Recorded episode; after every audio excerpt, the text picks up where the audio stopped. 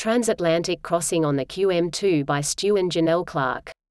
Part of the Pack Tracks audio blog collection. Told in the collective first person, jointly from Stu and Janell Clarke's perspective. After nearly two years of exploring the Americas, it was time to move on. We hadn't seen everything by a long shot, but there was more of the world to see. So we needed to get two people, two dogs, and two bikes from the US to somewhere, anywhere in Europe.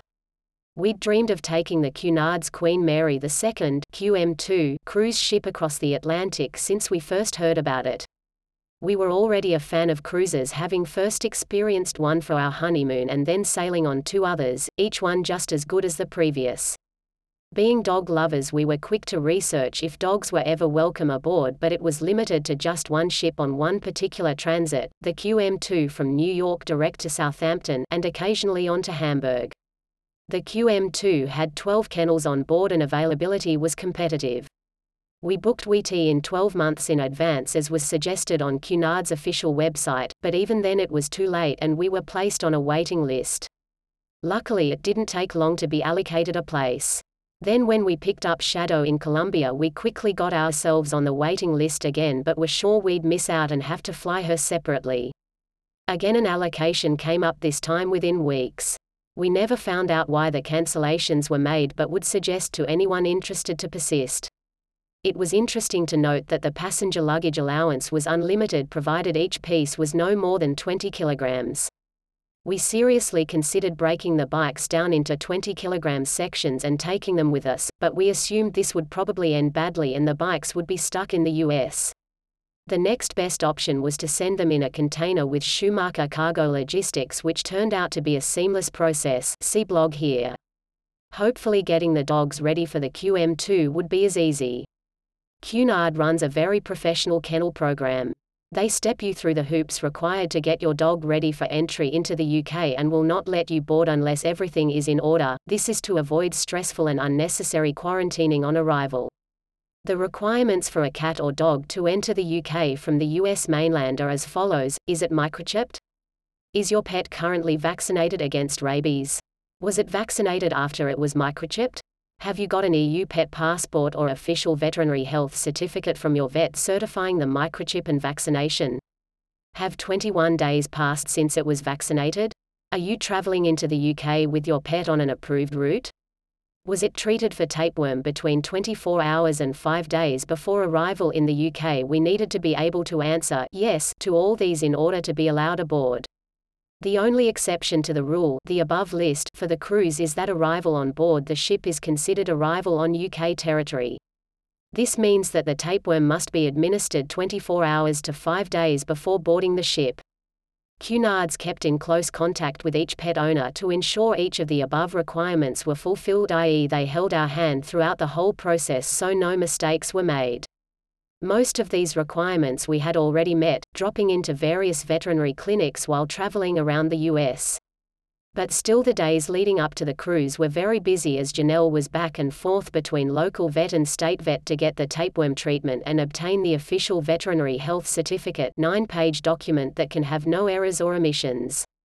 At this point in time, we didn't have the EU Pets passport, which would have made the process so much easier. We will be right back after this word from our sponsor. Are you a dog person? Do you love to ride? Check out the Pillion Pooch at pillionpooch.com. We spent Christmas and New Year's with Leah and Jim in upstate New York. They very kindly offered to drive us and our luggage to the ferry terminal and see us off. It was about a two hour drive, and we kicked off the road trip with some delicious local coffees. Both Janell's cousins in the US had become so important to us, Kim in San Diego and Leah and Jim in New York. Realizing that we were really leaving this time and not knowing when we would see them again made the trip quite emotional. Unfortunately, the ferry terminal wasn't well set up for emotional farewells, it was fairly quick. So quick, in fact, that we forgot to take the girls for a walk before checking in. We were allocated a boarding time to keep things civil. A staff member met us as soon as we entered the terminal and our paperwork was checked against each of the girls' microchips. Everything was in order so we proceeded to check in our bags. Shortly after we were introduced to the kennel master who escorted us to the kennels where the girls would spend the next seven nights. We assumed we'd be taken through a service route but no, Wheaty and Shadow received the royal treatment entering with all the other passengers, being ferried along red carpets and up the guest elevators to deck 12 where the kennels were located. As soon as we stepped out of the elevator Shadow disgraced herself by pooping on the lovely red carpet in the lobby. Janell was mortified but the kennel master didn't batter an eyelid, rather simply pulled a rubber glove out of his pocket, picked it up and placed a coaster over the spot. He then radioed for someone to come and clean the carpet. Exactly the kind of professionalism and discretion you'd expect on a cruise ship bearing the name of a monarch. The kennels were not quite the luxury pet accommodation we had expected. But we were assured that at the next refit the kennels were being fully renovated with an increase in capacity and a larger play area. We wouldn't benefit from this but were pleased that dogs on future voyages would. We booked two of the small kennels, ours were side by side and they had a separator between which had been removed, so our girls were essentially in the one big kennel. This was perfect for us as they had each other the whole time but if we had asked they would certainly have put the separator back in place. The kennel master took care of all feeding and medications. Prior to boarding all owners were emailed an extensive menu of different dog foods to pick from but if you had a specific request they would do their best to order it for you or find something very similar. As for medications, that was the responsibility of the owner to provide along with the instructions for when and how much to give. The kennel master would arrive beforehand and have all the dogs out of their kennels waiting for their owners. Owners could only visit the kennels within set visitor times. These were as follows 8 a.m. to 10 a.m., 11 a.m. to 12 p.m., 3 p.m. to 6 p.m., 8 p.m. to 8:30 p.m. It was January in the North Atlantic and the walk to the kennels was via an external door accessible only after crossing a 20 meters stretch of open deck where the temperature was below freezing. To make things worse, there was also no ducted heating within the kennels. However, the kennel master placed portable heaters throughout and blankets were made available in the seating area so everyone was comfortable. Still, no one ventured up to the kennels without a heavy jacket, gloves and beanie. Although not ideal the issues were known and being addressed and it was expected that the kennels would be far more pleasant after the refit. We never missed a visit, we couldn't because every time we arrived at the outdoor entrance gate on the deck Shadow would be waiting. She was the only dog standing out in the cold, windy, wet and often dark conditions waiting for her mummy to arrive. Wheaty on the other hand would be guarding the food pile just in case. All dogs had to venture outside at some point to use the loo, a small patch of synthetic grass placed on the deck and a dummy fire hydrant. All poops and wees were quickly attended to by the kennel master. On arrival to our room, we found a bottle of champagne and two glasses with a note saying, with the captain's compliments. We had a basic interior cabin, which was perfectly sufficient, we didn't intend on spending too much time there anyway. Dress on board was very formal, during the informal days men were still required to wear a shirt and trousers but could relax the tie and on formal nights it was black tie. Not really the kind of clothes adventure riders carry in their panniers. Stu had picked up a few items of clothing from consignment shops in California and borrowed from Janell's family prior to boarding but he was still missing a few small items including trousers and a bow tie. Luckily these items could be hired on board. As for ladies' formal wear, well we just had to be prepared. Janell was also able to borrow a few dresses and so she had no trouble looking the part. Outside of the kennel visiting hours we participated in a healthy balance on board activities. We frequented the gym, attended the pub quiz, watched the various shows and went to any activity that offered free drinks.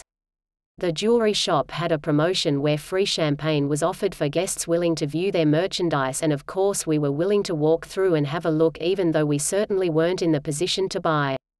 Janell prefers motorbikes to diamonds any day. Another function that offered free drinks was the captain's cocktail party. We got dressed up and headed to the ballroom. We shook hands with the captain as we walked in and a waiter quickly attended to us to make sure we had a drink in our hands. We didn't know anyone else and so from fear of being stuck talking to Stu for the duration of the event Janell quickly got talking to a nearby couple who also seemed to be in attendance alone. Tony and Linda were seasoned travelers on Cunard ships and great company at the cocktail party. Tony was a retired aeronautical engineer and fascinated to learn that we were both engineers. Linda was a nurse who had recently sold her laser treatment clinic and getting used to the idea of retirement. Tony had wanted to speak to the ship's engineering officer and learning that Stu was an ex-naval engineering officer had the perfect excuse to bring him over. We learnt all about the ship's propulsion system which consisted of 21.5 MW electric pods capable of 360 maneuvering. During our conversations with Tony and Linda they invited us to stay on their farm with them while in the UK. They insisted that staying for a few months and using it as a base to see the country would be mutually beneficial as they were often away and needed someone to watch their property. We actually had no plans for what we'd do once we arrived in England and so were very grateful for this offer. We explained that our bikes were en route from the US and would take a while and once they arrived would need a bit of work before we would be ready to continue our travels and that we had intended to use this time to find jobs to make some money. We said this could be for as long as six months but they didn't mind the time frame. We thought it was a lovely offer but didn't think it would eventuate. Towards the end of the cruise Tony found us at dinner and assured us that it was not just a passing comment and wanted to meet for a drink to discuss further. So the evening before we disembarked we met in one of the bars and got to know each other a little better. It just so happened that it was both Janell and Linda's birthday that night. We had bought a bottle of wine and didn't want to make a fuss but somehow it all came out in conversation. Both Janell and Linda had received birthday cakes at the same evening dinner sitting with staff celebratory singing but just not realized who the other was for. Anyway, we were all comfortable chatting away and made plans for us to move in within two weeks. We've said it before but it really is amazing the people you meet while traveling especially when you put yourself out there. We arrived in Southampton early in the morning. Our baggage had been collected through the night and we just had to make our way to the kennels to collect Wheaty and Shadow and then walk down to the terminal and baggage claim. The kennel master asked if anyone wanted to take any of the remaining dog food, it would otherwise be thrown out as the next trip was a three-month world voyage where the kennels would be used for storage only and the space was needed. There was a huge amount of food, both wet and dry in every variety. Some of the other passengers took a few cans or a small bag but not us, we took as much as we could carry, trays of canned food and the biggest bags of the dry stuff. To our distress there was still plenty left to be thrown out. We really didn't understand why it couldn't be saved for a later voyage but weren't complaining. We had a slight hiccup at baggage claim. Our bag wasn't there. It wasn't a hugely complicated system, cabins were divided into color groups and given tags to match and place on their luggage before it was collected. Then at baggage claim the luggage was waiting separated into their zones. But there are only so many colors, so although the number of bags we had to search through was reduced it was still a large number and because our bag wasn't where it should have been we needed to search through all the remaining sections. As the hall started to empty it became obvious that our bag was not there. We did find a very similar bag and could only assume the owner of that bag had taken ours. Cunard's staff took our details and promised to contact us when they found the bag. Later that day we got a phone call telling us the bag had been located and they would drop it off to us anywhere in the country. We were still nearby and so received it that evening and we not at all put out but rather happy with the quick response. We would recommend the QM2 any day. In terms of cost it was comparable to flying the route with dogs and so much more pleasant. Hopefully one day we'll be able to do it again. Until then, our adventures in Europe were about to commence. You've been listening to Transatlantic Crossing on the QM2 by the PackTrack. For more audio blogs visit www.thepacktrack.com or find our podcasts on iTunes, Spotify and elsewhere.